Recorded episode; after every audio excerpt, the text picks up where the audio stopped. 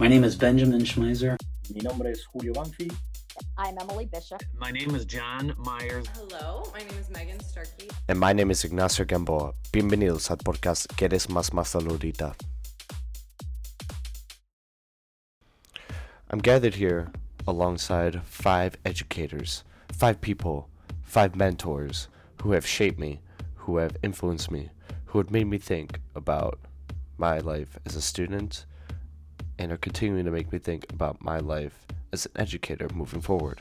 I'm an associate professor of Spanish linguistics here at Illinois State Soy University. un maestro de sexto grado de West Chicago. I'm a Chicago. Spanish teacher at Naperville North High School in Naperville, Illinois. I teach at Jefferson Junior High School in Naperville. I am a speech language pathologist and I work at Brigham Early Learning Center. With their help and all of that they've shared today, I want to thank them initially for taking the time and for their words of wisdom and for helping me compile something that I'm proud of and that they should also be proud of.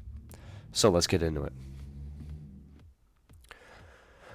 Bienvenidos al podcast ¿Quieres más más ahorita? My name is Ignacio Gamboa, and this is my podcast that I created as a project for my university. Soy estudiante en la Universidad del Estado de Illinois, la llamamos ISU aquí, y estoy en mi tercer año aquí estudiando la educación del español con subespecialidad de la educación bilingüe. This past summer, I had an experience in a bilingual classroom, specifically a dual language classroom, which completely flipped my thinking of how a language should be taught in the classroom and our society as a whole. I'll get into that experience a little bit later in the episode, but I want to give some context about my life and my language acquisition before delving further into the information I've compiled. I grew up hearing Spanish being spoken at many times in my childhood. However, I didn't get much time to practice learning or speaking the language. It was always something happening in the background. Being at family parties with my dad and the Mexican side of my family, I missed out on being able to follow along with and understand the discussions at family dinners and the conversations that would carry into the night. It wasn't until seventh grade that I had my first experience in a Spanish classroom, which was such an eye opening experience for me. After hearing the language throughout my childhood, it was so strange seeing the Spanish words written out that I was apparently so accustomed to. It was rough adjusting to writing and speaking the language at first, but it didn't take long before I was overflowing with Spanish. I sure have had my struggles, and my language acquisition didn't happen all at once, but I found myself falling in love with the language. Me di cuenta que la mayoría de los profesores en las clases del español en mi prepa eran mujeres. Entonces me cautivó ser un profesor entre muchas profesoras. Seguí la ruta de la enseñanza del español como segunda lengua y esa idea me trajo a Illinois State University, donde tomé clases con profesores que me enseñaron sobre temas detallados y fascinantes acerca del español.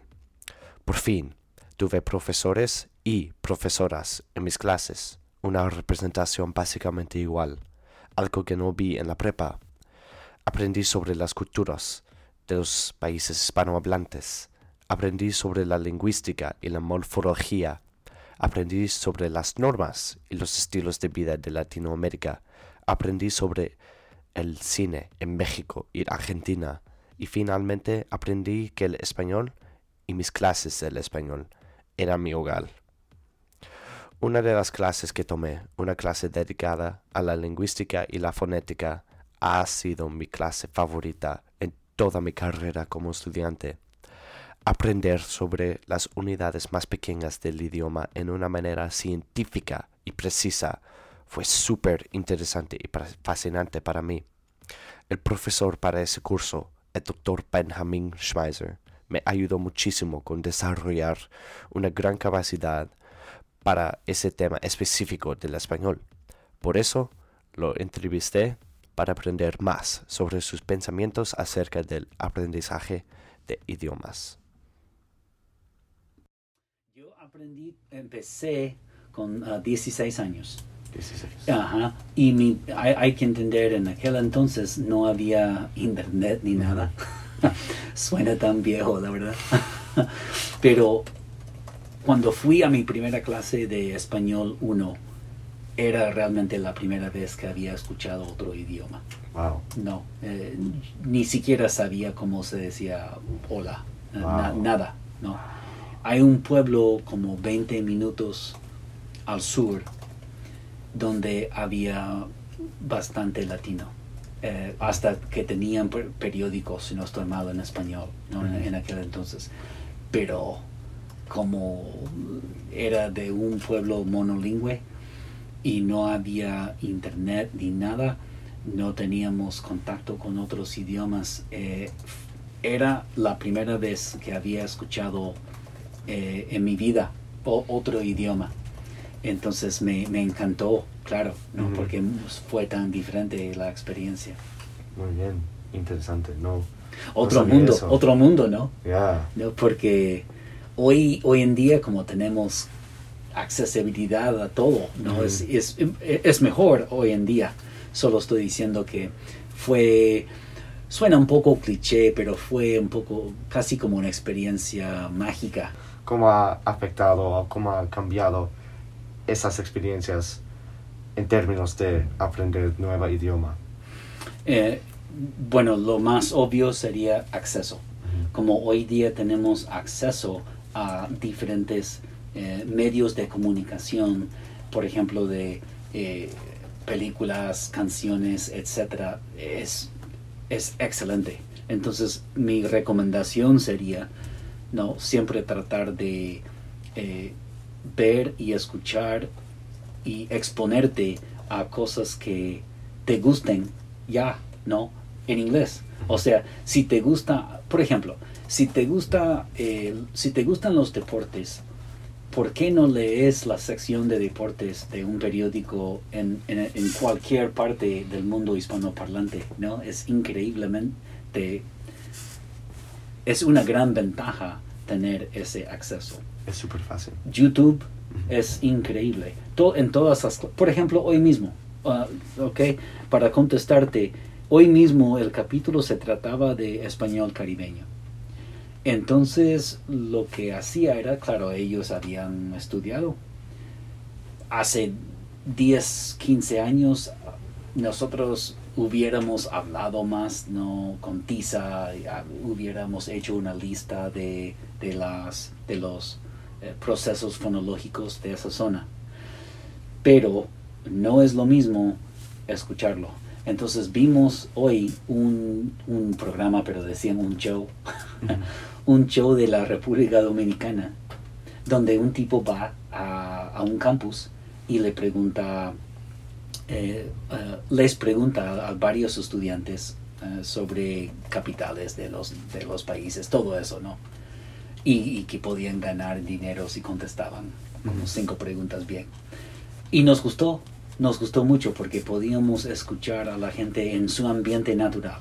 Entonces, primeramente, eh, lo que diría era hacer una conexión con lo que te guste ya, ¿no? Sus hobbies, sus intereses, lo que sea, eh, conectarlo con el español. Segundo, de, eh, disfrutar de- del acceso que tenemos hoy día y cada día se mejora con películas, con YouTube, con periódicos, con cualquier tipo, con medios sociales, Reddit, TikTok, todo eso es excelente ¿no? para escuchar y, hacer algún tipo de contacto y ver cultura e idioma eh, en su ambiente natural. Ujú. Muy bien. Entonces, usted mencionó que le interesaba el, as- el aspecto científico de aprender o usar la lengua. Entonces, es...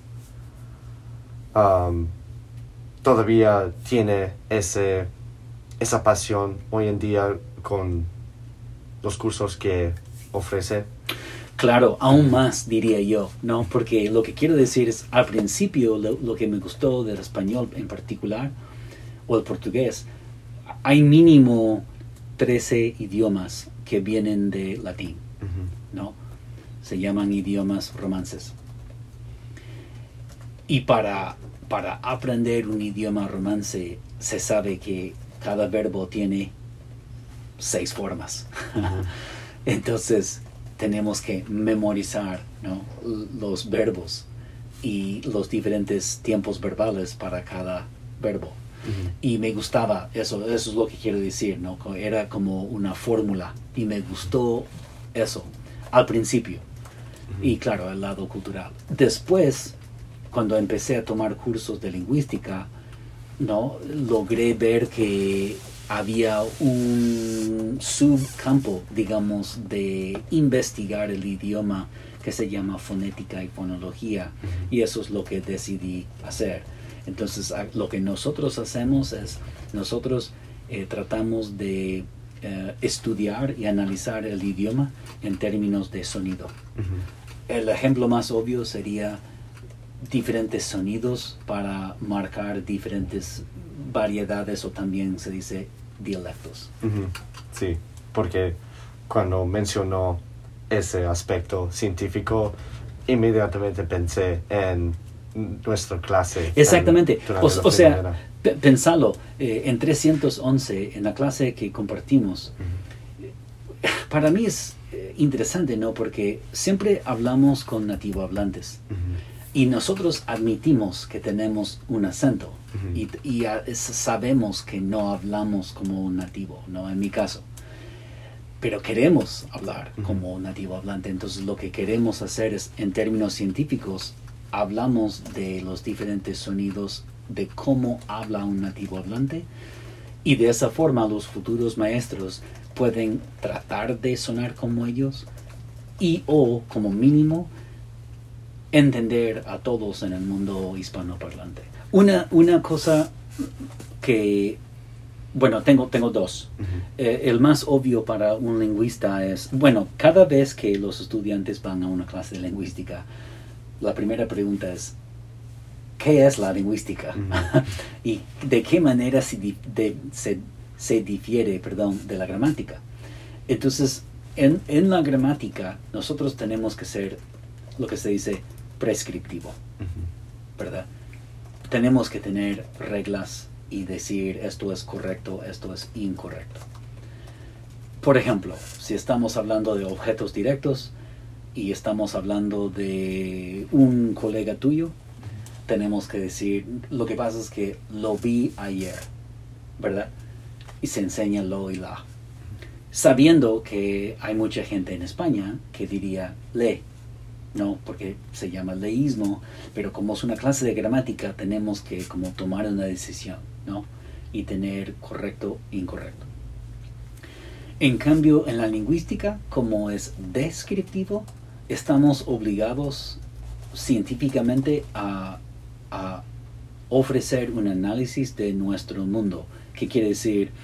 Si vamos a una comunidad de habla y la gente dice eh, aiga, espero que haya mu- mucha gente, ten- tenemos que describir el uso, de dónde viene y por qué, aunque es un error o se considera un error, ¿verdad? Entonces no nos metemos en correcto e incorrecto, sino si un nativo hablante, hablante en el mundo hispanoparlante lo utiliza de una manera sistemática, tenemos que describirlo. Tenemos que analizarlo. Eh, eso sería prescriptivo versus ah, descriptivo. Y en la clase de sonidos lo que hacemos es hablamos de una algo parecido, pero hablamos de una norma lingüística. Y cuando hablamos de eso tenemos que tener cuidado y yo mismo ad- admito siempre en la clase, cada profesor va a tener su propia versión, pero tenemos lo que se llama la norma lingüística o que sería, sería también el español estándar, digamos, donde hablamos de los sonidos más usados y también no te marcan de ningún país en particular. Por ejemplo, si habláramos de la letra T, ¿no? Y si, vos dijeras ahora mismo Tomás y alguien de Ecuador dijera Tomás, no, no, no hay diferencia, no, no, no te marca como un país. Entonces hablamos de la norma lingüística y de ahí analizamos diferentes variedades del español, porque gracias a la norma lingüística podemos hablar de variación de ella. O sea, si alguien viniera acá y dijera eh, eh, cereza, sabríamos que esa persona es de la parte central o norte de España, ¿verdad? Entonces podemos comparar lo que habla esa persona frente a la norma ah, lingüística. ¿Qué es el gran mensaje? Bueno, diría, dijiste una cosa. Puede Ok, ser ok, múltiples Entonces, cosas. mi mención honorífica. ¿Aceptas una mención honorífica? mi mención honorífica sería lo que dije antes. eh, siempre disfrutar los dos lados de aprender o adquirir un idioma. O sea, el lado más como de memorizar, más ciencia, más estructura, más fórmula, ¿verdad? Pero también conectarlo con el lado cultural. Entonces, claro, vas a memorizar el subjuntivo y bla, bla, bla, pero también deberías de ver cómo funciona el subjuntivo en términos culturales en un ambiente o contexto natural. Así que mención honorífica sería eh, conectar los dos lados en un ambiente eh, natural de nativo hablantes, ¿verdad? Ah, y eh, número uno, ah, la medalla de oro ah, sería, drumroll, motivación. Ajá, La motivación siempre, siempre gana. Eh, especialmente lo, lo más joven que sos. O sea, otra cosa que me, me- me gusta hoy en día es que los estudiantes toman el español más temprano, lo cual es excelente. No, Eh, más temprano mejor. Pero yo tengo, por ejemplo, muchos estudiantes en mis clases aquí que nunca han salido del país, no conocen otro país y hablan mejor que otros estudiantes que, digamos, habían estudiado un semestre en el extranjero, específicamente en este caso España o México, ¿verdad? Un, un país hispanoparlante. Y es porque la motivación siempre ganará y deberías de como celebrar tu motivación y tu interés en el idioma. Puede ser canciones, puede ser música, puede ser películas, pero muchas veces, fíjate Ignacio, que mu- muchas veces cuando decimos tenemos que aprender otro idioma, pensamos en libros y también pensamos en, leer como documentos formales y literatura, lo cual está bien pero al final de cuentas eh, somos muy como sociales, ¿verdad? Y, vamos, y, y- hablamos, queremos hablar de las cosas que nos interesan. Así que cuando hacemos una conexión con esos temas en otro idioma, aún mejor. Si, si, si querés lograr fluidez en otro idioma, lo harás. Muy bien, gracias. Es todo lo que tengo. I took Dr. Schmeizer's class this past spring of 2021, and I felt that, in that moment, his course had solidified my belief in teaching Spanish as a second language. Tomar una perspectiva científica con el lenguaje y pensar en cómo hablar con nativo hablante me ha ayudado mucho. Aunque crecí alrededor de muchos mexicanos en mi familia y muchos nativo hablantes, me ha dificultado mejorar mis habilidades de pronunciación y decir algunas frases como nativo hablante. El Dr. Schmeiser ha sido un figura trabajadora en mi vida y su pasión para la fonética y la fonología y la enseñanza me ha influenciado en maneras profundas. Su historia con aprender el idioma es algo similar para mí, y él muestra que alguien no necesita ser nativo hablante ni nativo para tener alto nivel de comunicarse y de pronunciación. Es súper interesante pensar en todas las herramientas disponibles en nuestra sociedad hoy en día. La disponibilidad de información en el Internet se hace muy fácil aprender sobre culturas e idiomas diferentes. Hablar con personas diferentes de diferentes países es más fácil hoy en día y solamente se mejora con cada día que pasa. Por eso ofrezco mi agradecimiento al Dr. Schmeiser por este gran impacto que hizo con mi amor por el lenguaje y tomar tiempo para hablar conmigo. It wasn't until a few weeks later, in the summer of 2021, that I had a teaching experience at Leman Middle School in West Chicago.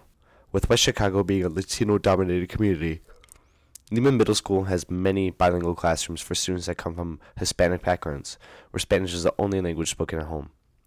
Over the summer, District 33 and Leman Middle School offered a summer camp for its students, which involved fun experiments and a lot of other STEAM centered activities. I had the privilege of being able to teach and facilitate the students' learning alongside a newly turned bilingual teacher, Julio Banfi. A través del tiempo que pasé con él, me enseñó sobre la educación bilingüe. De hecho, inmediatamente me recomendó que yo debiera considerar recibir una certificación en la educación bilingüe además del español como segunda lengua. Él puede contarnos un poco sobre su historia en convertirse en maestro.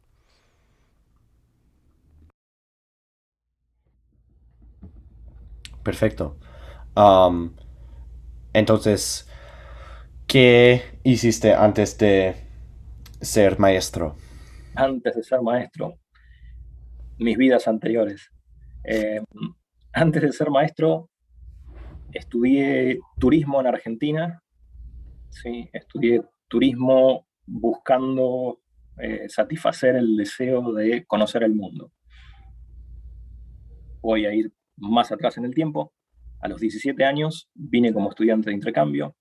As a Rotary Exchange student, I was 17 years old. I came to the US for a year and I decided, hey, I really um, enjoy this experience. I met people who live in a different culture. I met with other exchange students from all over the world, um, boys and girls from Japan, Australia, uh, Germany, England, New Zealand, um, Chile, and I wanted to see the world, so I decided to study tourism. Uh, studying tourism took me to um, a line of work in aviation. Um, I worked for airlines for a couple of decades. I had a master's degree in um, aviation administration. I studied in Canada, in Montreal, for a year and a half. That um, brought me from Argentina to the States with my former employer, United Airlines. Um, and that got me to Houston, Texas. Then I moved to the area of Chicago with United Airlines. And I decided I wanted to do something more meaningful with my life. I wanted to feel that I was um, repaying to society. I wanted to be uh, proud of what I was doing day in and day out. And my sister, who's a teacher, dual language teacher, just as well, she also teaches Spanish as a second language. Um, she suggested that teaching might be something that I enjoy and that I might be good at it. And here I am. And it's it's an interesting way how I got into teaching. I was researching into different um, career careers and master's degrees that I could take to get my license. And researching one of the universities that I got in contact with, the, the person said, Hey, Julio, you have enough uh, credit hours in your student background. Um, you could get a type 29 certificate. She told me, I was like, hmm, that sounds interesting. I was like, yeah, you should research into that because you could be teaching without doing any further uh, training. And then if you like it, then go for your master's or whatever you want to do. So that's the way I got into my first teaching experience. Uh, it turns out that there's such a huge need for bilingual and ESL endorsed teachers that if you have um, a certain amount of credit hours. I believe you need to have at least uh, a bachelor's degree. You need to pass some tests of uh, English and another language proficiency. And then you have a license. You're entitled to get a license that allows you to teach ESL or dual language. And here I am. I did go back to school. I went uh, through Grand Canyon University and I got my master's degree. Um, but there's there's a huge need for dual language teachers, and uh, I am thankful for that. But I'm I'm, I'm also really um, aware of, of that need, and whenever I get a chance, I try to convince people, people that I think are going to do a great job at it, that they should join the flanks, uh, the legion of dual language teachers. So, what drew you to a profession that uses Spanish? uh, in my profession, there are many things where I use Spanish, right? Um, my first language is Spanish, so I, I tend to default to Spanish when the other person is strong enough in Spanish to be able to communicate with me. Um, creo que me puedo comunicar mejor y puedo transmitir mis ideas con más claridad cuando lo hago en español, pero eso solo funciona si del otro lado también la persona maneja un repertorio lingüístico de español lo suficientemente fuerte. Si no, estoy hablando demasiado difícil para ellos. Eh, porque quizá mi, mi, repertorio lingüístico es más académico que el de mucha gente que aprendió español como segunda lengua. Eh, lo uso sobre todo para comunicarme con los padres de mis alumnos. Mis alumnos son todos eh, ELLs, son todos eh, descendientes de inmigrantes o inmigrantes ellos mismos, ¿sí? tienen como primera lengua en la familia el español, por lo que generalmente los padres hablan el español mucho mejor que el, que el inglés y la forma de, de, conectarme y de comunicarme con ellos suele ser el, el español y me da me da mucho mejor resultado que si tratara de comunicarme en inglés. Eh, con mis colegas también, mis colegas maestros de, de, lenguaje dual, tenemos conversaciones como la que estamos teniendo ahora. Sometimes we revert to English, sometimes we go back to Spanish, we go, we switch back and forth todo el tiempo, right? There's a lot of translanguaging going on, um, and we're planning our, our lessons in English and in Spanish uh, all the time. Um, and with school personnel, um, I I notice that I get a lot of goodwill from uh, people in general that work in the school, and we take some people for granted, and we don't always see how important they are. Like the ladies at the cafeteria, the supervisors in the hall, uh, the people that pick up the things in my room and have it nice and tidy in the morning by communicating with them in Spanish. Um, genero un, una relación y un, un, bond, me sale, no me sale la palabra en español, así que voy a hacer un poco de translanguaging. I create a bond that's much stronger and I get things that some other people don't don't get just because I'm connected, connecting with them that way. Y creo que lo mismo sucede con los alumnos. ¿sí? Hablarle a los alumnos en el lenguaje que escuchan en la casa sirve también para derribar muchas barreras que hay entre la casa y la escuela, entre el alumno y el maestro. Eh, usar el, lenguaje que usan en casa y, hacer que la escuela se sienta mucho menos eh, formal y dura y, quitarles el miedo. Tenemos material que le damos a los alumnos, eh, es, parte integral With admin, um, we communicate mostly in English. Um, email communications are 90%, I would say, in English, maybe north of that. Mm, but uh, in the day to day, I use Spanish a lot. Principalmente porque la comunidad en la que me toca servir, en la que me toca enseñar, habla mucho español y creo que es honrar también a la comunidad a hablar en, su idioma y no forzar el inglés. Si, si la persona que está frente a mí claramente tiene como idioma más fuerte el español, ¿por qué forzar una, una comunicación menos fluida en inglés? Entonces, ¿cómo usas idioma, lenguaje um, en una manera cotidiana, uh, cada día a día? Es una buena pregunta. Depende mucho de la semana, en mi caso. Sí, estamos enseñando un currículum, una currícula de Language Arts en la que tenemos por semanas foco en inglés, foco en español. Eh, esta primera unidad, por ejemplo, que es un laboratorio de literatura, le llamamos, Lit Lab, it has a focus on sparking students' interest in reading, uh, spark the love of reading.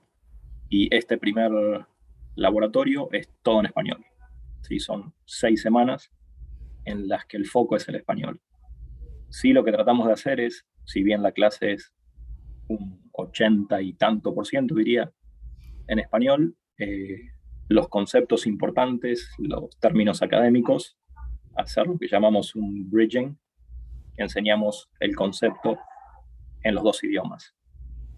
Eh, no, no reenseñamos toda la lección, sino que el, el, concepto se explica una vez que entendemos el completo, el concepto por completo, podemos darle una nueva palabra en inglés. Right? I don't need to reteach, translate everything to the other language.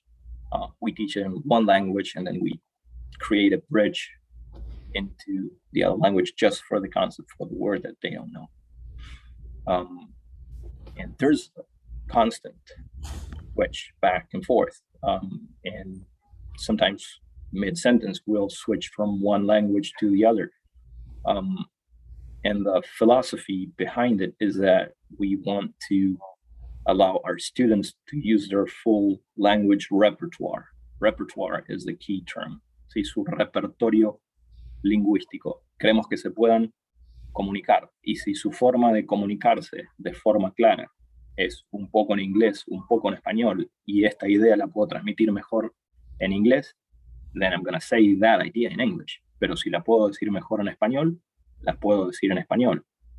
Or if I need to go back and forth because some concepts I only learned in English, then I stick to English. Pero es, es muy fluido. Tratamos de tener un, claro lineamiento de que esta semana estamos enseñando en español y el material escrito y el material que le damos a los estudiantes para que usen es todo en español, pero en la práctica, cuando hablamos, usamos los dos idiomas y personalmente mi filosofía es que cuando le pido a los alumnos que produzcan, I tell them, hey, you can choose your language. I just want you to produce at your highest level, right? Um, I want you to show me that you know how to find evidence in a text. And if you can express yourself better in English, then you should write in English, even though maybe you read the text in Spanish, right? I am most interested interested in knowing what you know and how much you learned of the particular task that we are teaching you rather than whether you can do it in one language or the other. Um, típicamente, eh, los estudiantes son más fuertes en un idioma que en otro. Entonces, me interesa que me demuestren sus capacidades en el idioma más fuerte que tengan en ese momento eh, o el que mejor funcione para esa tarea. Eso es mi filosofía personal. Otros maestros son más estrictos y dicen, no, esta semana estamos enseñando en inglés y solo vamos a aceptar que los estudiantes escriban en inglés. Y esta semana estamos enseñando en español y tienen que escribir en español. Um, yo creo que pueden aprender más y mejor y mostrarme y demostrarme lo que saben si les doy la flexibilidad de hacerlo en el idioma que más cómodo se sienten. Why do you think it's so important to have bilingual and dual language classrooms? There, there are many reasons. So the the end result of a proper program will be students who are fully bilingual, biliterate, right? They are going to be able to think, read, write, um, speak, converse en los dos idiomas. ¿sí? No es solo saber hablar, sino también poder leer y escribir en dos idiomas. Es una gran diferencia el ser simplemente bilingüe y ser biliterate o biliterato, que no sé si he, si he leído la palabra en español alguna vez. Em, el resultado de una persona bilingüe que también sabe leer y escribir en los dos idiomas es más puertas abiertas en el futuro. ¿sí? Es eh, más seguridad laboral, más oportunidades y también más oportunidades de vida. Sí, hay, ser bilingüe me abre puertas con personas que quizás no tendría de otra manera. Hablar un solo idioma me achica el mundo de alguna forma, mientras que hablar dos idiomas me permite eh, llegar a mucha más gente. En, en lo más inmediato, tener clases bilingües en una comunidad como la que me toca servir hoy, eh, es también darle los recursos lingüísticos a alumnos que los necesitan. Sobre todo cuando hablamos de alumnos que son ILLs, son alumnos que en una clase bilingüe pueden demostrar lo que saben, pueden demostrar su conocimiento académico, pueden demostrar que entienden, pueden producir idioma en un nivel más elevado que si solo tuvieran que hacerlo en su lengua más débil, si lo tuvieran que hacer en su L2, see, in su second language.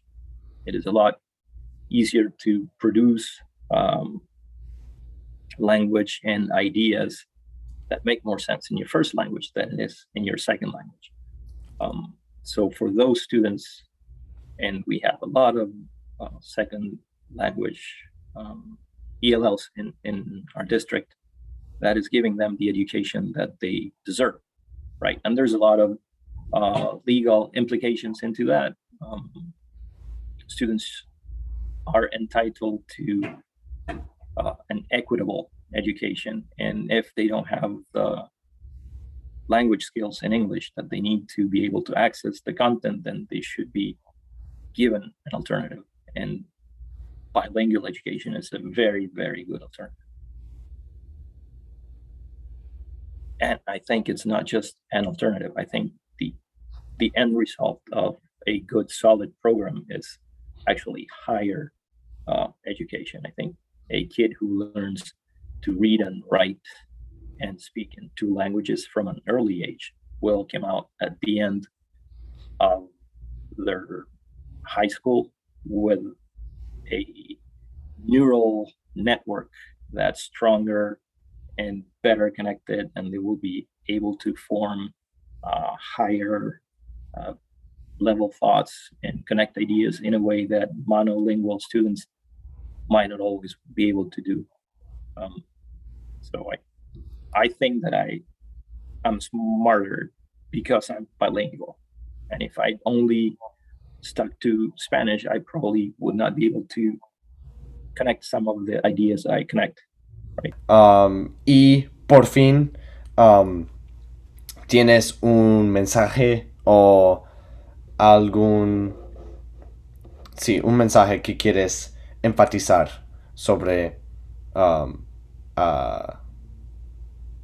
sobre bilingüismo o um, aprender otro idioma o algo que quieres um, recordarle al, a la persona escuchando.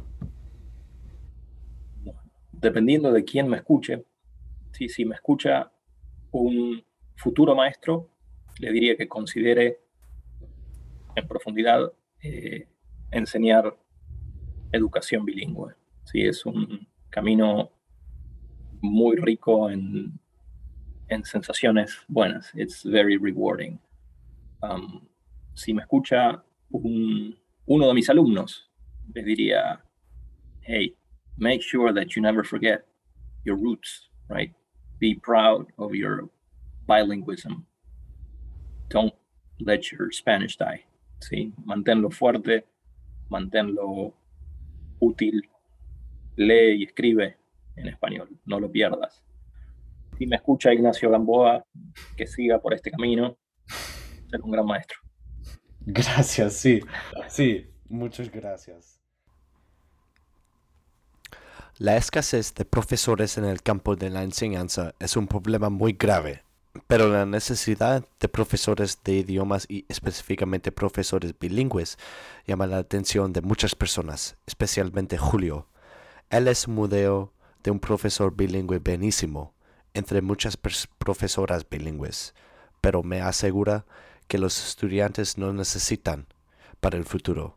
Julio definitivamente ha cambiado mi ruta como estudiante y profesor para el futuro de una manera buena, pero hay una persona que empezó esta pasión por el español y la enseñanza. Esa persona se llama Emily Bishop. Emily Bishop, or as I know her as Senora Bishop, was a Spanish 3 teacher back in my sophomore year of high school, over five years ago. Always a bright and vibrant energy in the classroom, her passion for the language and teaching it were never a secret to her students, and her example of a teacher who cared initiated a spark in me to begin down the route of education. This route has taken me through different experiences and opened my eyes to the realities of teaching, but that initial flame is still burning inside of me. With that being said, I asked to interview Emily to get her perspective on teaching Spanish as a second language in a high school classroom, which includes all the problems and quirks that involve teenage students. 100%.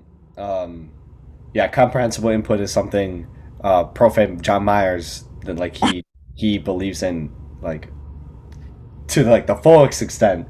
Absolutely. Um, how like what challenges do you see being Spanish two and three? Like you're not with the students at the beginning, and then but you're all like you're in charge of like meeting them where they come from and then like getting them to the next spot you're like the very middle of their journey like what challenges like what are the, some of the biggest challenges that you see like in terms of helping them develop the skills in order to reach spanish 4 like ap level of communication That is a really good question. And I, I do feel like Spanish 2, at least in our district, is the most challenging level for exactly what you just said. Um, have several highs that feed into Naperville North and into Naperville Central, have several private schools who feed in. And there's so many different ways that Spanish is taught. In Spanish 2, my my biggest challenge is figuring out where these students came from, what they learned, what the gaps are, and putting that all together. Then you throw in a pandemic on top of it, and many students, uh, well, most students were home for quite a while. And then, of course, hybrid learning. Uh, we've had to temper how we go about things to fill in those gaps. But Spanish 2 is very difficult from that standpoint. We, uh, I've spent a lot of time this semester literally trying to figure out where they came from and what they remember and how they've gone about it. I'll start down the road on something and I can look at their faces and tell, which I'm sure Profe talked to you about. You can see it written all over their faces when they're not understanding. So it's being aware of where our students are and backing up and starting again, reframing it, rephrasing it, uh, because as educators, our job is to meet those students where they are. Throwing in the pandemic, our students are in so many different places. Spanish one is lovely because uh, Profe Myers, he teaches obviously all Spanish one, and he has them as as young learners. He has them at the very basis, so he is feeding into them, teaching them this language from the very first building block. And there's something so marvelous about that. In Spanish two, it is it's a struggle uh, to get them as much as we can on the same page and some are accustomed to learning more from a, a, book standpoint. Here you go. Here's how you conjugate a verb. Then you have the profe style, whereas they're learning through listening. They're learning through TPRS. Um, they're learning visually and uh, auditorially. So it is it is definitely to me the most challenging level I have ever taught. What drew you to a profession that uses Spanish? That is such a great question, and it's such a basic answer. Um, as a high school student, I was drawn to language. I was drawn, always drawn to English. I love to read and I love to communicate. And I knew that as a profession, I wanted to do something where, uh, where I was communicating. I was drawn to the field of counseling, and I wanted to work with teens. And to be able to do that, I had to teach something. Uh, and I'd, I'd known that. I was absolutely drawn to my Spanish teacher. She was a wonderful, engaging, warm individual who became my favorite. And we stayed in contact for many, many years. And her love for the language drew me to that language. And I knew I needed to be able to teach something to do what I ultimately thought would be my career, and that was to be a counselor. So I made sure I got my certification in in uh, Spanish, so that would ultimately propel me into a job as a counselor, and that never happened.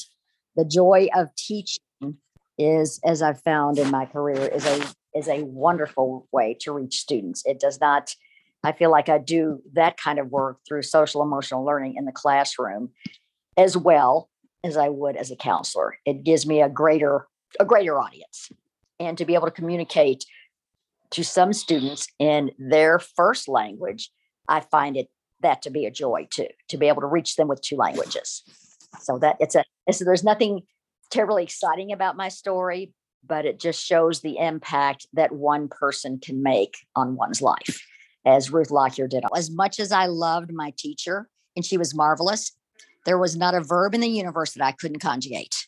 I won all the st- I was, you know, won every state award, you know, all the contests they sent you to. Oh, could I? Oh, look at me. I got medal after medal after medal. I was so bright and I was so good on paper. I go to my first class in college, a conversation class. I thought I was going to die. I got no input. I loved my teacher as a person. She was great. I, you know, I, I had those workbooks. I filled it all out perfectly. I'd never missed anything. I was just, I never missed an accent mark. I couldn't say a word. Well, I could, but you know what I mean. It that was very, it was very minimal because that's how we were taught, and that, in a sense, is how because you went to Kennedy, right? And that Kennedy is very, very academic. Then you talk to John Myers and you see, well, he, and you know that he left teaching high school because of that purpose. He was, he could not handle teaching in, a, in teaching in a way that he didn't believe. And that's, I certainly understand. I feel like I stand like in the crossroads in my heart. And you and I've had this discussion. In my heart, I know what's right and yet I have to work with a team and stay on pace with them. In the spring, as you know, I do Locura de Marzo. I use all of the music. Guess who the person is who's always behind? Everybody else. I am. always. Because in my heart, I know what the students need. And I work really hard uh, at giving them both because you and I both know, you know, at your age, and I certainly know at mine after having taught long enough, we know what matters. We re- what what do we want our students to walk away from? We want them to walk away being able to communicate. Does it matter if they conjugate a verb correctly? Not when they're 14. yes, as you're heading up and as you went through AP and those kinds of classes, that's different. You you need this obviously you need the input, but you do need to know how to write correctly, of course but we need less emphasis on the lower levels uh, with the academic piece, if that's what you want to call the conjugating and the tenses and all that, and much more on the communicative piece. So I'm thrilled with all of these professors whom I follow at different universities. When I see now how it's being taught, my heart sinks because I know it's right. And I have the daily struggle, the daily in, internal struggle of knowing what's right. Yet I work with a team and I work in a district and I have to make sure that I'm giving my students the experience to make sure they succeed moving on while battling myself, knowing just having them speak and listen and talk about uh, listen listen to podcasts and listening to songs. I would love one day to maybe post retirement teach somewhere where in a sense I could design my own curriculum and just go about it in that way. So but it's yeah, but that's life. Life is always a, it's a series of of tension, walking that line and making sure you're doing exactly what you need, yet also venturing out a little bit and knowing in your heart what's really right. So, teaching Spanish as a second language at, um, which is typically the the freshman to junior range. Um, Yes. Where do you see like your students needing the most help in terms of language and like what are some of like the main struggles that they have with maybe just acquiring the language or some of the biggest challenges that they have like comprehending or just like getting things to stick That is a great question. And what we see this year as educators at Naperville North, the lack of input last year, and I'm sure you're studying all about this. The way we acquire a language is through input, through hearing, and through reading. Until the input happens, the output is min- minimal. And think about small children, how I remember particularly with our younger son, he he had very few words. However, he understood everything that we were doing and he turned 3 years old and said, "Please pass the salt." So, input, input, input, input. And what I see particularly over the last year and a half with the pandemic, the lack of input has really affected has really affected our my our students' ability for output. It's made it very difficult. So, it's what it reminds me is we've our I feel our our, comp- our country has done all of us a disservice. I wish that we had started dual language programs years ago that our students our young our kids are learning another language from the time they're in school. I would uh-huh. love love to see that happen because then it comes naturally. We every study shows that the brain is that much more malleable when it is young and students pick it up so quickly and so easily. Hearing music reading stories all of those techniques that we did as parents organically that's what our little ones need as they begin school that they have that experience in in spanish or french or german um, just like they have in english and i would love to see i'd love to see every district in america do that because what is lacking is the input and when our focus is so much on the grammar, then we're missing the boat. The and, and input is so important. I tell my students all the time, if nothing else, just listen to music.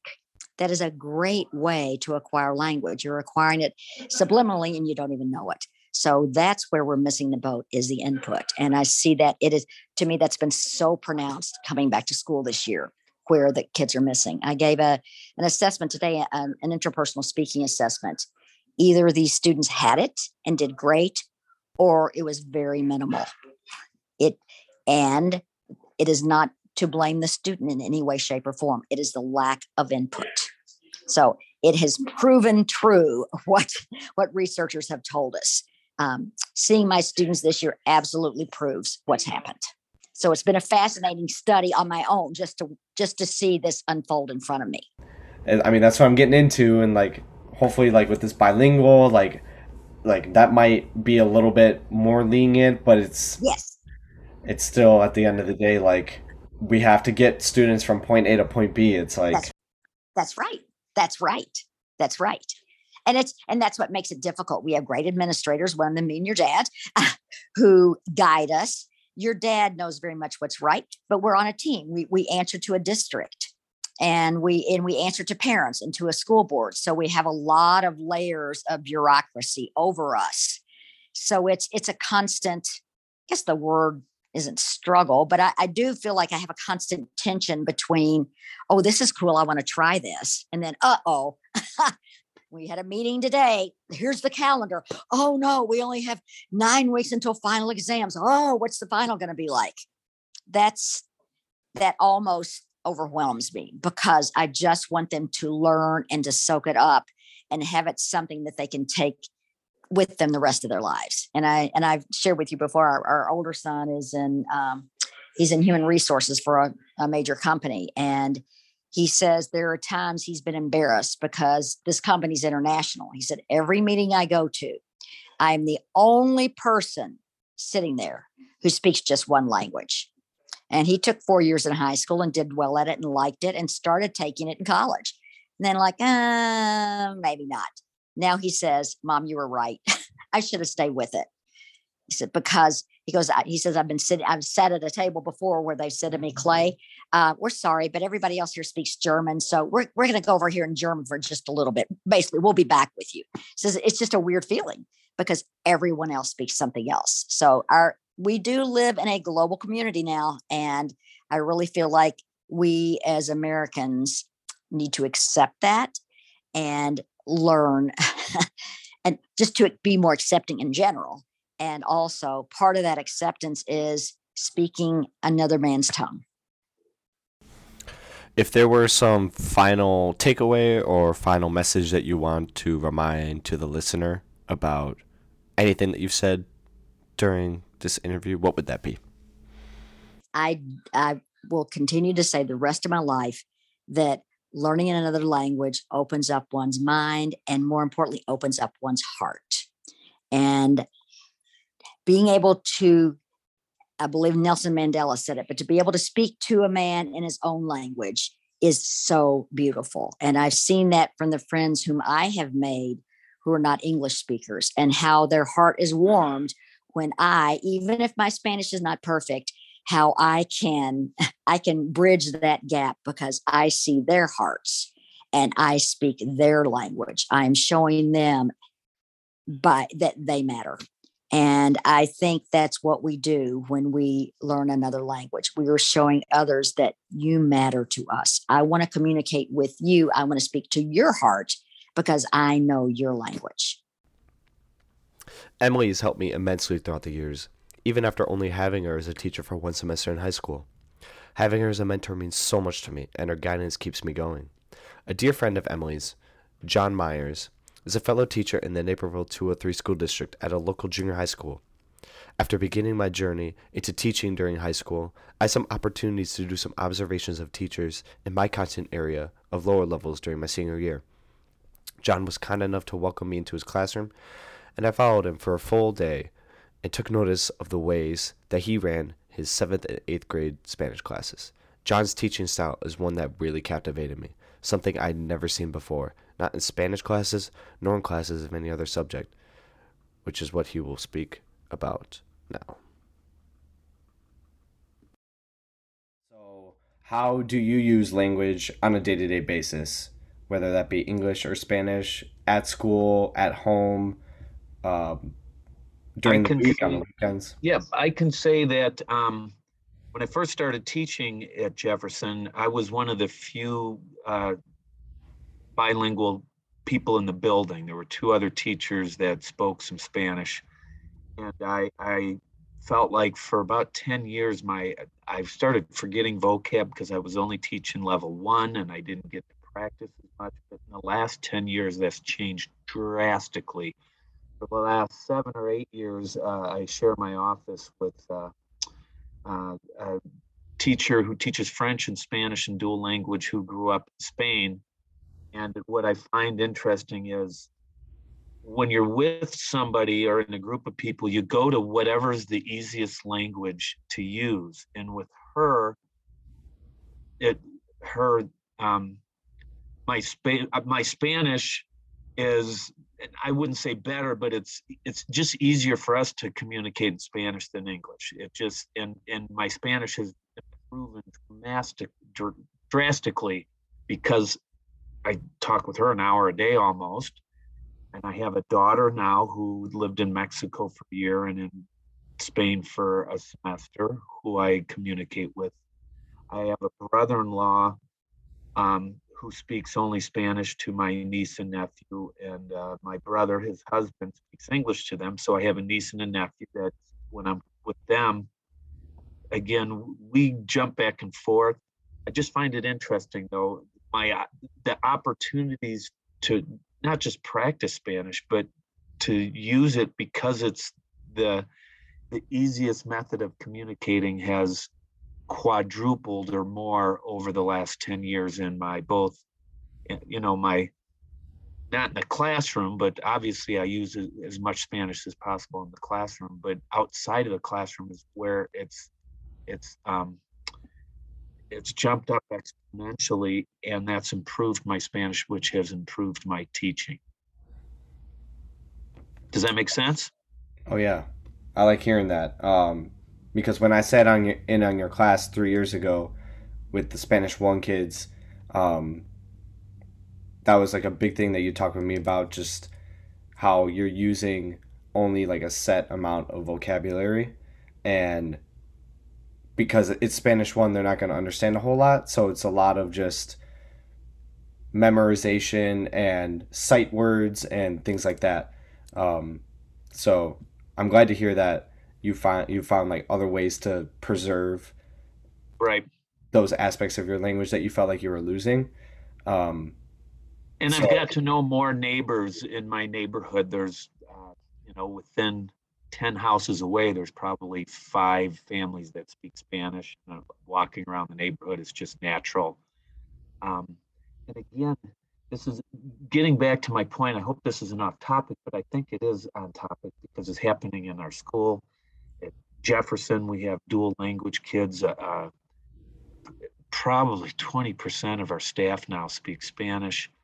And um, when I first moved to Aurora, and I would want to use my Spanish, like let's say I go to a restaurant or a grocery store or some business and I knew the other person spoke Spanish, if I tried speaking Spanish with them and they knew I wasn't a native speaker, they would switch to English every time in general. Almost all people did that.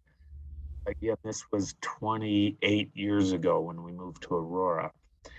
And over that 28 years, it's changed again to now whatever's easier. If I am going and I'm talking to somebody and I, I can tell, oh, I'll say habla español. Sí, I go, yo también, yo soy maestro de español. And if it's easier, boom, we just go right into Spanish. And uh, where when I was raised in the 60s and 70s and early 80s in Ottawa, Illinois, I had dozens and dozens of friends whose grandparents and great grandparents were Mexican immigrants. But they, back then, it was it was taboo to teach your children Spanish. And they would say, You're in America, you speak English. You do not speak Spanish, that won't help you. Now, these friends of mine that I grew up with, um, you know, we're in our mid to late 50s, and they can understand Spanish, a lot of them, but they never grew up speaking it and they still can't speak it. And they're upset. Now they realize, God, that would help me in my job so much. Oh my gosh, that would help me here. Uh, I totally feel like that was uh, an ignorant taboo that is no longer around. And it's interesting because I still get students who's I just had a parent teacher conference and I'm not giving away anything. I'm not telling you who the student is, but I, I still have not as many, a few students that don't do dual language and they wait to take Spanish till seventh and eighth grade, but they grow up in a house where they hear Spanish all the time, but they don't speak it. And then I take my class and I realize, wow, you know a lot of Spanish. And they'll tell me, yeah, but I don't speak it. And it's usually around the middle of eighth grade when they start, it starts coming out naturally and and I don't grade seventh grade spoken because it's not they're not ready to be graded on their speaking yet. It's about the middle of eighth grade that I give assessments where they actually get graded uh, for their speaking performance, and that's where nine out of ten of students that grow up around Spanish but don't speak it, it starts coming out, and I can even tell they're surprised. They're like, wow, I can't believe I just said all that, you know. And it's during the the clothing unit when they're doing a fashion show, and they'll say, "No, Felipe se pone unos zapatos blancos, son muy de moda," and I'll go, wow, I just said that, and I didn't even think about it. it that's really enjoyable for me when I see this happen.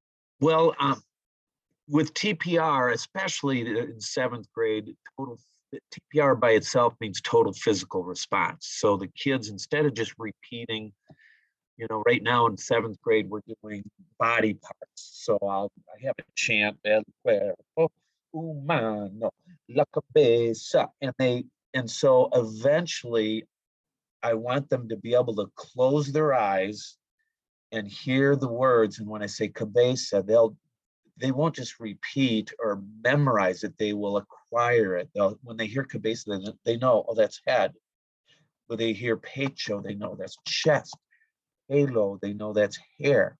When they can close their eyes and do the gestures, then I know I can move on and use that in a story because they've acquired the meaning. Now I can put it in stories, situations, songs, readings, and context. And then that's where they can start acquiring the grammar and the language and how it all fits together. And that's where TPR evolved from total physical response to TPRS, teaching proficiency through reading and storytelling. So they're hearing the vocab and the grammar structures in context. And, uh, and so the whole idea is to give as much comprehensible input during class, but you have to keep it interesting and varied.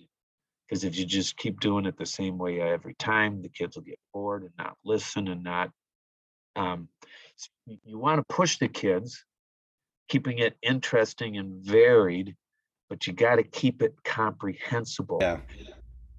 What was the motivation or the the aha moment when you wanted to start using TPR and TPRS? I was teaching Spanish at Naperville Central High School and uh, teaching Spanish one and two and um, I was I thought I was doing a good job. I was teaching it the way I was taught, and I was working on a unit where the, the we are doing um, uh, adjective and uh, noun agreement, and uh, and I just thought I've done this so much, talked about it, and the kids are they mess up, and it's been like that for ten years of teaching. The kids just aren't getting it right. Then I saw a presenter presenting TPRS.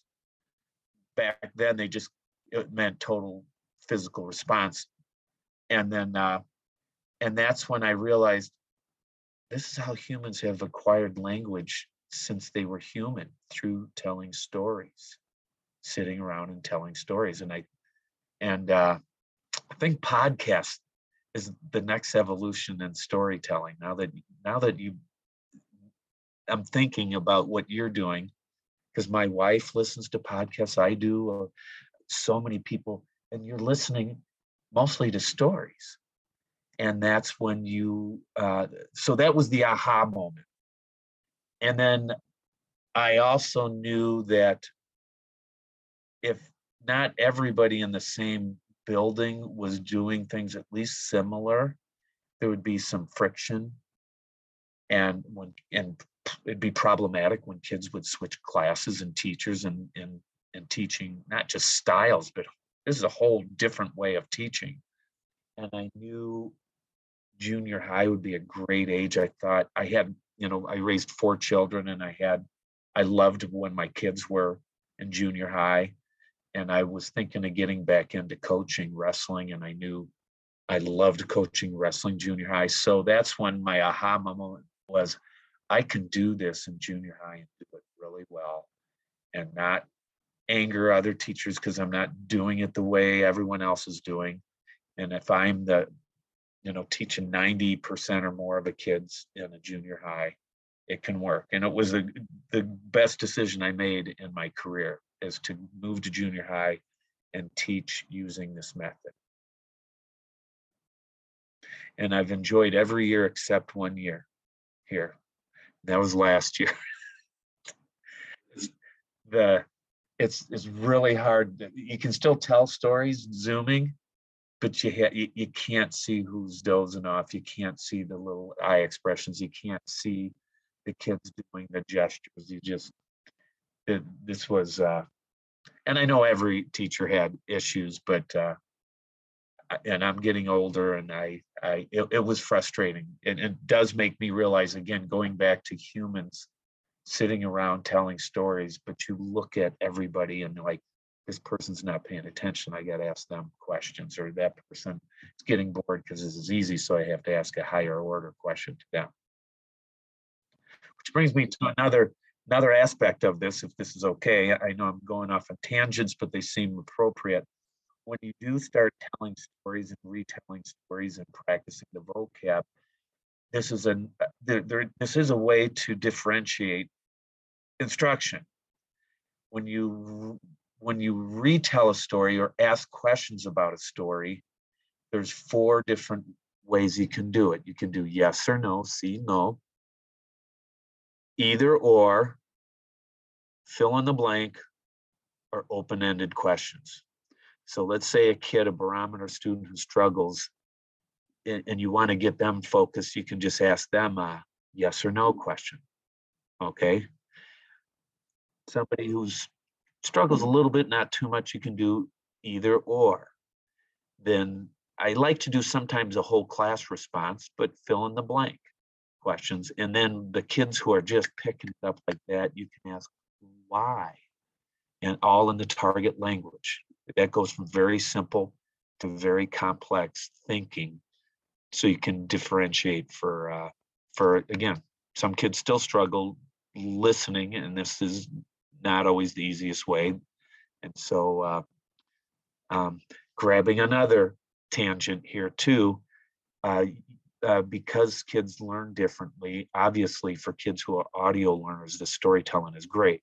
For kids who are kinesthetic learners, the gestures are great. I also we do visuals sometimes where the kid when we act it out the kids visually see it. That's great. Sometimes we uh, look at pictures in the book. We read it so so it hits a lot of different learning styles. But it's really important to, to make sure it's comprehensible and it's mostly input the output will come naturally. So i just hit on a lot of things but this is a topic i love to talk about so thanks for asking. No of course i love hearing you go off on on all aspects of it so yeah there's no no worries about that. I remember um, when i was observing your class you really hit on the the aspect of input and giving them the like the reading and then the, li- or the listening and the reading yeah. So like having them do the reading and then listening while they're in class and like how important that is to just like stuff them with the input um, as much as possible especially like for the seventh graders like since they haven't had any experience with language most likely um, like that's that's the most important way for them to learn. Like if if you relate it to how going back to what you were saying like in, in the most primitive sense of how humans learn language like the seventh graders that are taking spanish for the first time are really like newborn babies. Like they have to spend time listening and like being exposed to the language before they can start producing. And um, i feel like although the curriculum has like a fast track to like start ass- assigning grades to students um, because that's just the way that the education system is now to like give grades and like start assessing students as soon as possible. I'm pretty sure you mentioned that you don't put grades in for a while because it's nonsense to expect that from students that are that have never had any experience with the language before. Is that correct yeah, I do do grades, but it's all input grades. It's not the output grades. So like we will do simple vocabulary quizzes. I'll just say the words in, in in Spanish and they just write what it means in English. Or you could have visual pictures, you know, like a, be, se, as, nariz, be, boca, se, pelo. So but you're exactly right. And I tell the kids in seventh grade, does it feel like you're in kindergarten right now? And they'll go, yeah, it does. I'm like, because you kind of are. And then again, by eighth grade, I tell them, you know, you're starting to get in like second or third grade, maybe fourth grade. And and in English, that's when we start teaching about the grammar and about the language. You don't teach grammar in kindergarten. Like you said, you just keep giving input, give them chance to practice, but input, input, input they start reading input. And to be a better speaker, you got to listen more. And to be a better writer, you got to read more. One final question because we're running low on time. Um, where do you see schools heading in the future in the next couple years in in 10 years where do you think we'll be at in terms of accommodating for the the needs of students in their their home languages i know you've said that jefferson um, specifically like a quarter of the staff speaks spanish i believe you said but 20 to 20 to 20 i would say 20 to 25 percent do yeah it- yeah so which is amazing compared to when I first started here. I can't see Jefferson changing drastically. I could picture 10 years from now to prob- probably be around that same. And uh and it's hard to say. I I would I'm going to assume even though you shouldn't do that that it it should grow in the district but right now anyone in dual language in any of the five junior highs come to jefferson i would hope and I to see maybe a school like lincoln they've talked about doing this trying to get more kids in dual language at different schools. It's not the same kids in the same classroom from kindergarten through eighth grade. That's the goal and it seems like it's it's slowly happening slowly naturally happening and there's more bilingual and dual language programs around the entire state. They grow every year. And my daughter teaches a little of what i do and a little bit of uh, dual language up in buffalo grove in a middle school and uh and yeah if you're certified in uh, as a bilingual teacher, you're going to find a job somewhere, and the the opportunities are expanding. Um, it was expanding extremely quickly. Now it's slowing down a little bit, but I can't see it stopping or contracting. I just can't see Spanish.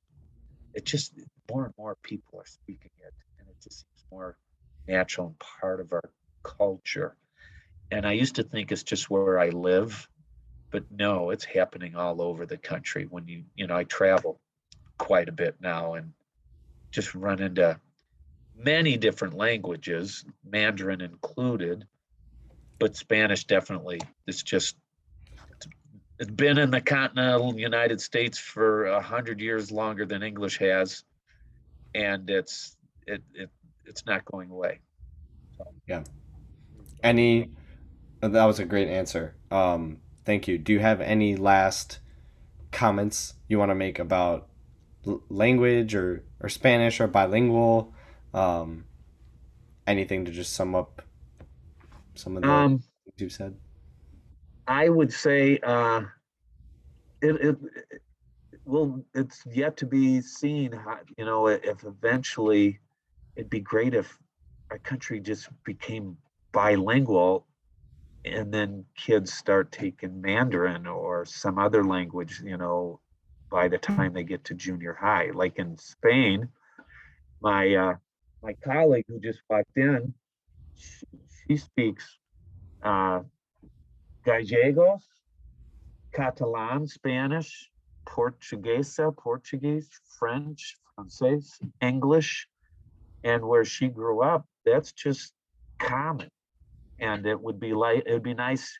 I don't know if this is a good ending, but it's hopeful. I, would love to see the United States become, at the very least, bilingual instead of monolingual. And then, um, again, it helps it helps your brain to know more than one language. It helps you to look outside of your own your own little casa and your own little mundo, your own little world. And uh, that would be, a, I guess, the way I would end this. I hope, I hope, you know, my granddaughter and my future grandson got a granddaughter and a grandson on the way.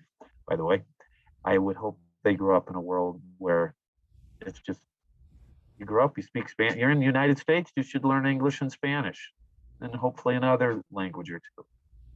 So that's how I think I would end it. John's method of utilizing and teaching with gestures is not anything new, but is not seen a whole lot in our current education system, and it speaks volumes about the best way to learn language. Language is about connection, and it should come as no surprise that last year was as hard as it was for not only John, but for all formerly interviewed educators as well, who had to deal with teaching over Zoom. Someone who knows about the importance of connection and physical proximity while communicating is Megan Starkey, a friend and mentor who's helped and guided me along the route of beginning a career in education.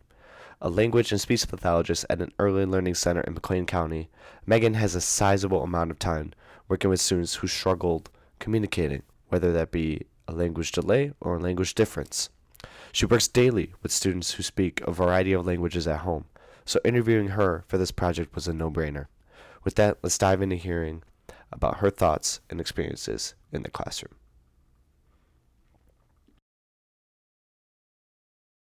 Cool. How do you see language being used on a day to day basis, whether that be your primary language, language you see used at school? Yeah. Um, what languages do you see being used, spoken at school, written, spoken? Yeah, things like yeah. So I, it's funny because like, so I speak only English. Um, in our building, we have a pretty, I feel like a pretty wide variety of backgrounds and languages. Um, but we, so we have um, Spanish speakers in my building, and we also have um, an Indian population. So they speak a variety of languages: Telugu, Tamil, Hindi, Urdu. Um, there's a couple that aren't as frequent, um, but we do have a couple kiddos that speak some other languages as well. So I obviously am not speaking those languages to them, but I have to think about their language and their native language when I'm thinking about treating them as a speech language pathologist or when I'm going into the classroom um, and seeing those kiddos. Um, sometimes concerns come up from teachers, and um, those things are obviously what are brought to my attention. And so I have to think about language from a standpoint of them being exposed to English because that is a primary language in the school, um, and try and figure out what their background is and their native language and how much exposure they have to their native language um, or uh, and English throughout their day while they're at home, those kinds of things. So that's kind of my role in um, language. But then I will say in our school, I think um, our building does a really good job. Um, first, we have uh, a Spanish, well, we have an ESL teacher, um, ESL, ELL teacher in our building. And then um, we also have a Spanish interpret, like Spanish English interpreter. And actually, our front office person speaks is bilingual as well, Spanish and English. So they're really good about advocating um, for like making things sure things are in print in Spanish, whether that's you know the sign on the wall on the door for parents for picture day, um, or the things that go home in backpacks, so that there's that inclusion piece. Um, because we don't have someone that speaks Telugu or Tamil, some of the other languages, we don't always have those things in writing, but we do have resources for that if necessary. So, those are, and obviously from a language standpoint, how do I use language? That's like, you know, my main job is to figure out those delays um, and figure out what kids are missing from a language standpoint. Um, but specific to my bilingual kiddos, of like thinking about again, is um, is this truly a delay for a kiddo, or is this just a language difference because they are a dual language learner? Um, so yeah, that's kind of my language is like my life. Awesome. You mentioned prior to that answer, Mm-hmm. um, just utilizing the language that your students already know. So when Right. the, their L one, their native language. Right. So like the um, language repertoire or their linguistic repertoire. Mm-hmm. Is that like a term that you've used? Yeah, yeah. So like, and a lot of my parents will, will call it like their native native tongue, or Mm-hmm. you know something like that. But yeah, we, we usually call it um, their. I always try to say primary language, um, because to me their primary language is the language that they are exposed to the most and speaking the most. Um, so yeah, so I always try to kind of decipher. I, I try to tease out, and for most parents, I will ask like, go go through their day with me. When they wake up in the morning, and you're talking to them through their morning routine, are you speaking to them in Spanish? Are you speaking them into English? Are you speaking to them in both? Um, when they're responding to you, are they responding in English or are they responding in Spanish? Because you know some kids understand their pri- their um, like Spanish because that is what is primarily spoken at home, but the parents will tell me they always respond in English.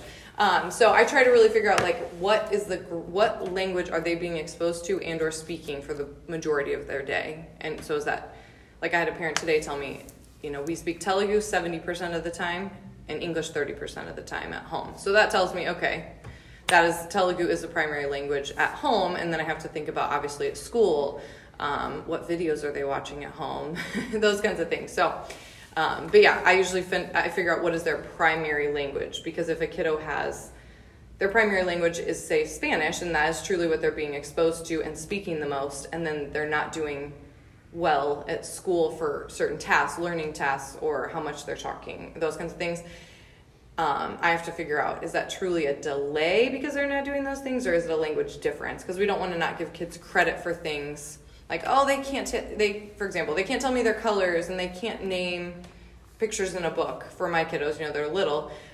Well, maybe they don't know those words in English, but if someone asked them those questions in Spanish, they would be able to. So we can't say, oh, that's truly a delay or not give a kid credit for something because they're not doing it in English because that's obviously not what they're supposed to most of the time. So, yeah, I, I always try to look at what their primary languages and then secondary would be obviously whatever is second highest. Mm-hmm. and so, and so for some kids, it's you know they have three. Like if I had parents that both speak different languages and then they both, and on top of that, they're speaking English. So, yeah, just trying to figure out like what really is the one they're exposed to and speaking the most. Cool. Do you know what kind of, what type of bilingual program is offered in the district as a whole? Is it like a, a transitional where they slowly wean off of their home language so that it's more English based or it, so it kind of depends. It depends on what the parent I think there there's a it is dependent on what the parents want. Um, to some degree. As far as bilingual classes, we do have Spanish English bilingual classes from K through 5 and they're all at Cedar Ridge Elementary. So um, that class is taught in complete well completely in Spanish, and then obviously they they are speaking English as well, but primarily Spanish.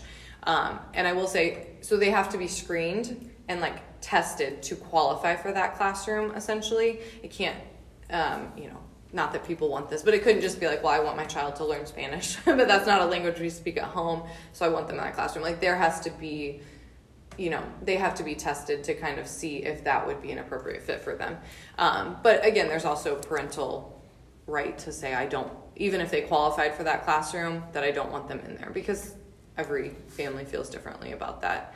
Um, so yeah that's and then th- that just goes like i said k through five and then once they go to middle school. And i will say i think that some kiddos will kind of like move out of that into a monolingual class.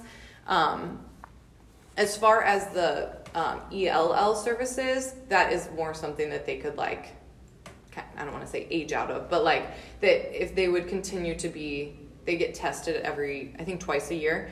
So if they essentially had a high enough um, score for their English proficiency, then they wouldn't qualify for those services anymore. But again, those are more for um, like our English language learners versus our bilingual kiddos. Because I will say typically our bilingual kiddos, um, that is something that they are, I would say, most of those families want them exposed to Spanish in a learning environment. Yeah. so versus yeah, some versus the ELL kiddos, they're teaching them English. So that's kind of the difference. But. Gotcha. um, where do you see bilingual education going in Bloomington Normal in, let's say, ten years? Where do you see it? Do you see more programs being available? Do you see not much of a change? Like, where do you yeah, kind of see the ball rolling? I know that they've added some things at the high school level so that they can graduate. I know we've kind of talked about this in the past, but like um, that they can kind of graduate with like a, I don't know exactly what it's called, like a Spanish proficiency, but I know it's only for Spanish at this point. Um, I think it would be great to have, you know, I think it would be great even in the early learning to have a bilingual class, but I also think that there's a case for like um, how much separation that can, you know what I mean? Like that's that's a um, it's kind of away from like a gen ed class, right? Mm-hmm. And so I think there's always that aspect of like how much of this is um, inclusive and that we're not just putting kiddos like in the bilingual class over here, right, away from the rest of the school. I think there's always that piece that you have to think about because you always want to be inclusive, regardless of if that's a bilingual kiddo or a special ed kiddo or you know whatever a kid's needs are. So, um, but I think that um, I think it would be great to have it in the early learning, and I think that a lot of people advocate have advocated for it from junior high through high school, or at least having something. And, and again, I don't know that they are um, necessarily pushing for those continued bilingual because obviously in middle school and high school it's different. You're you're moving classes, um, but for there to be something and just even like I don't know if there are clubs here, but like something so that they can feel like they have an identity and that being bilingual is awesome and you know what I mean so that that is like promoted. Um, so I don't know. I I will say this in our unit office we have a bilingual like person that works at our unit office that oversees the whole program throughout the district. So there is someone that is representing that. Um, so yeah, I mean, I, I hope that it's something, and I think even in my six years here, I think it's something that has continued to be brought up. And again, like that inclusivity and um, encouraging recognizing differences. Um, again, whether that's language or any other differences um, that we have. Um, I feel like that has really been something that's pushed more. So, yeah, I again, I know there's always that line of like being inclusive and also having that separation and where's kind of that line. But I think that if we can start that at early learning, I would love that. So, Yeah. What about students that come from monolingual homes? Are they? Is there an opportunity for them to join dual language or bilingual classrooms? not that I'm aware of. No. No. Okay. Mm-mm. That's a great question. I've never no. But and actually, you know, sometimes like for speech, my speech kiddos, I will bring maybe a peer from the classroom that is to be a good model for the kiddo, whether that's from a behavior standpoint, a language standpoint, whatever it is.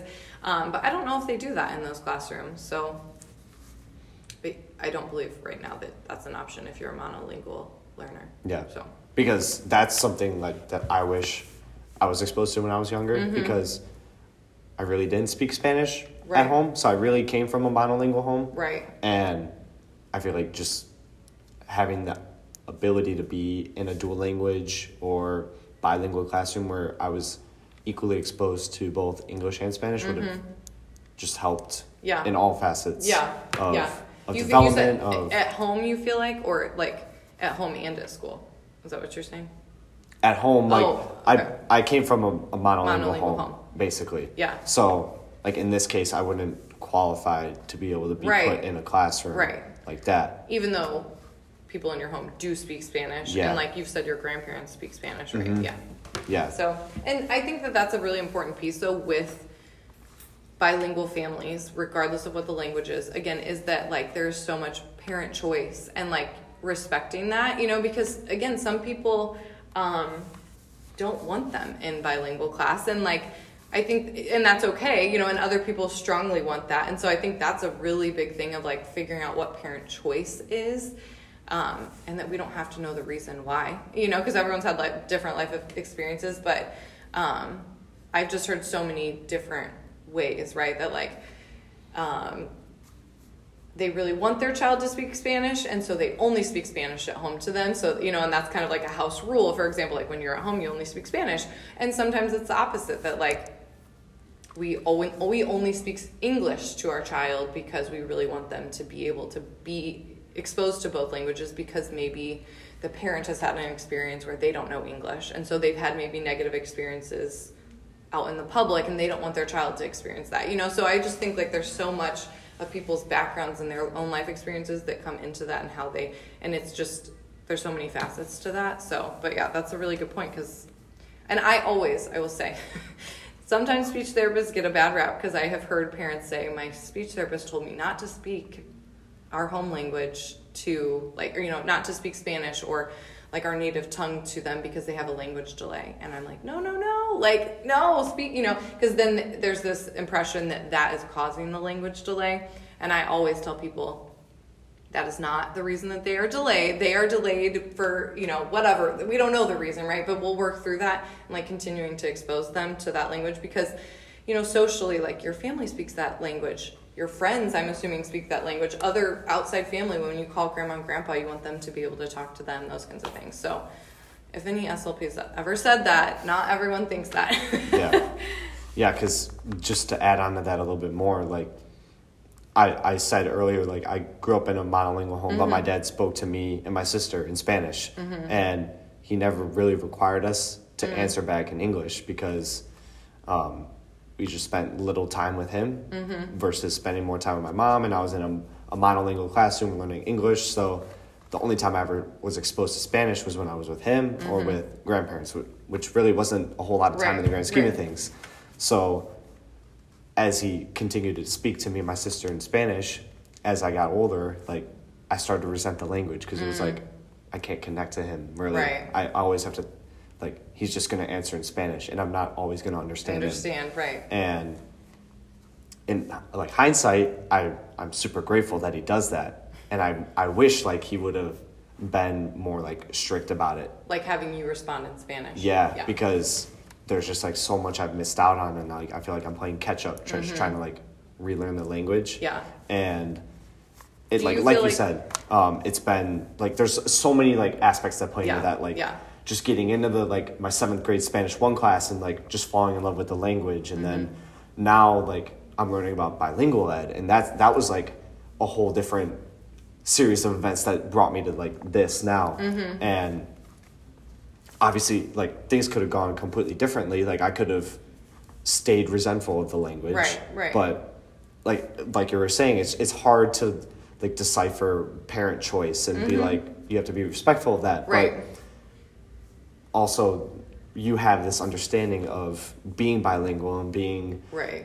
like just being a bilingual member of society and like how Well, and do a you feel like that there is a an expectation, like when people see your name or hear your name, that and like obviously the way you look, right? Like that they're like, oh, you must be bilingual, or they, oh, do you speak Spanish? Oh, like, I'm a do you- native speaker. Yeah, Right, yeah. right. Like that's that's the impression that I give off. Like Yes, all the yeah. all the Latin guys, all like the Yeah. Latin guy, the the the Mexican, the Right. the native Spanish speaker, and Yeah. like that was that was my identity when I was growing up. Like Mm-hmm. all my friends would be like, "Oh, a Spanish song came on. Oh, Iggy knows this song. Like Right, he- right. He, knows he knows all the words to this song." Yeah. Or like something came on the radio and it was like Spanish tacos. Oh, what are they saying, Iggy? Like you gotta know what they're saying. And I'm like. I don't. I, I don't. I wish I did. Right, But right, like I don't. And Yeah, I I mean that's an was different. interesting misconception too of like that because you got because for you you're like well yeah my grandparents speak it my dad speaks it but that doesn't mean that I do. Or mm-hmm. a lot of people say I understand it but I can't speak it you know? Yeah. so then I feel like there's that misconception of like well you come from that house why don't you? And it's like yeah every situation is so different. And now you're like I want to teach that. I so know, yeah. it's like a whole different thing. Yeah it's very interesting. And like I said I mean now I have a kiddo that has ASL American Sign Language at home. Um, both parents are deaf, and all three of their children are hearing.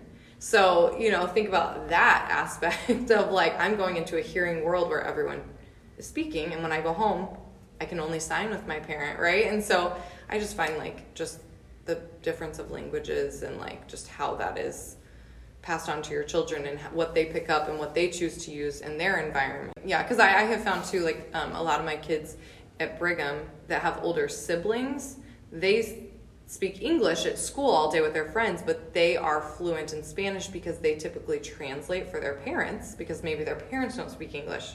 So then you have a three, four year old who speaks both languages, but primarily wants to speak English because they're speaking to older brother and sister. And then you have the parent there who doesn't understand English. And so then they feel a disconnect from their child because they don't understand what they're saying, you know, but then their older siblings, you know, and their older children are are not only interpreting for them out in public but also in their home with younger siblings. So it's so like dynamic and I don't know. There's so many facets to it, so I find it like Yeah. fascinating.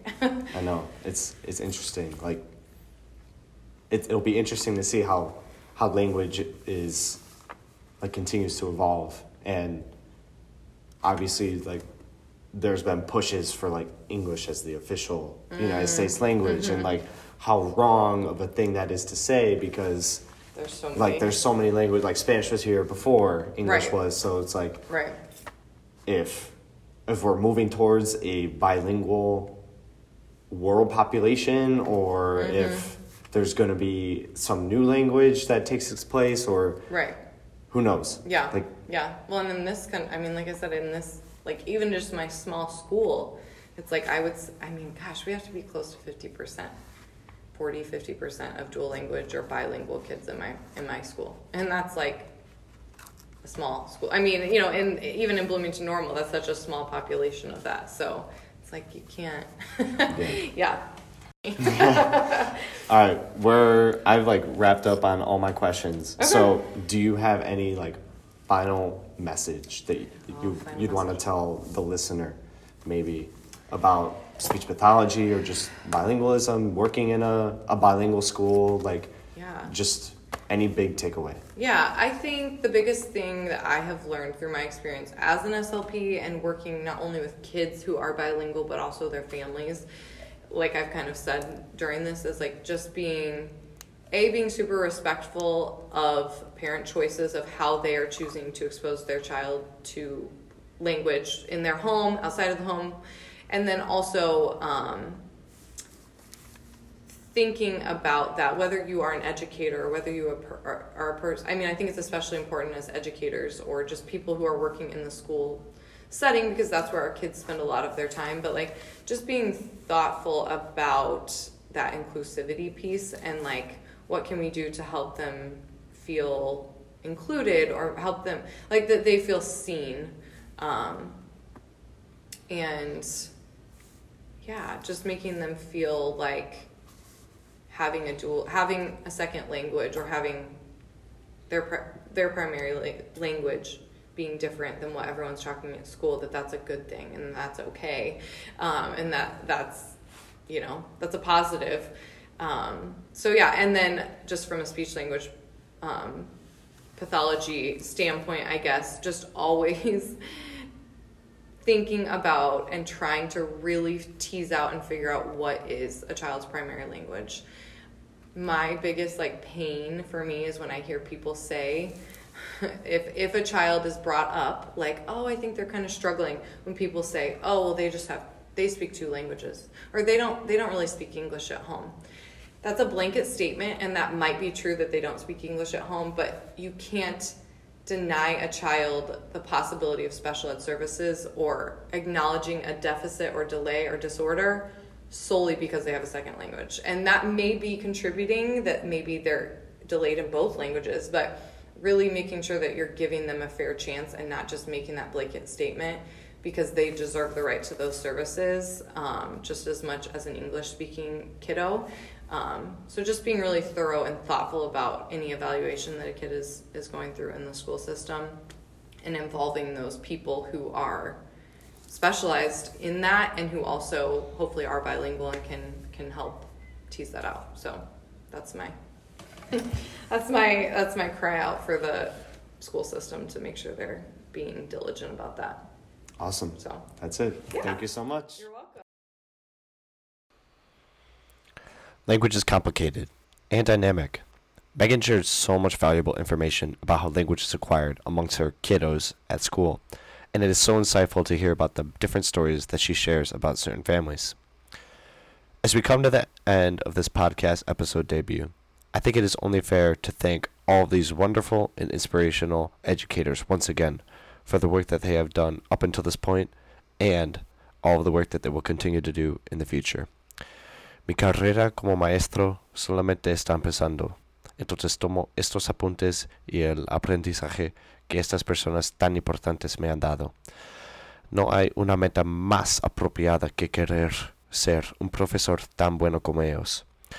Todavía hay mucho que aprender y mejorar, pero tengo tiempo y tengo paciencia. Personas buscando. Espero que les gustara este episodio de mi podcast, que eres más más ahorita. El significado del nombre viene de un amigo nicaragüense, Javi, que me dijo que ese nombre es una frase que se usan en Nicaragua. Se usa cuando una persona no sabe sobre algo supuestamente obvio. Este tema del bilingüismo y de la enseñanza del bilingüismo y el uso de lenguajes debe ser algo obvio, pero en nuestra sociedad, tristemente, la popularidad falta en las noticias y las redes sociales. Por eso es imperativo que aprendamos más sobre el mundo que cambia día a día. Usa el lenguaje. Habla con personas de otros países. Aprende más sobre una cultura nueva. Haz eso y podemos crear un mundo bilingüe. Gracias por escuchar. Agradezco tu atención. I want to thank my professor, Dr. Williams, for working with me on this project and being flexible. I want to thank Rich Roll, a famous podcaster who has inspired me in countless ways to change my lifestyle and gave me this idea of doing a podcast for my project. I also want to thank all the educators in this podcast once more, as well as all the teachers and professors that I've had throughout the years that have molded me into the person that I am, allowing me to use the knowledge that they have given me to create this polished product. I want to thank you, the listener, for tuning in. I'm not sure if there will be more episodes out for this show in the future, but if yes, then there will be only something of higher quality. Gracias a todos. Mi nombre es Ignacio Gamboa. Gracias por escuchar el primer episodio de Quieres Más Más Lolita.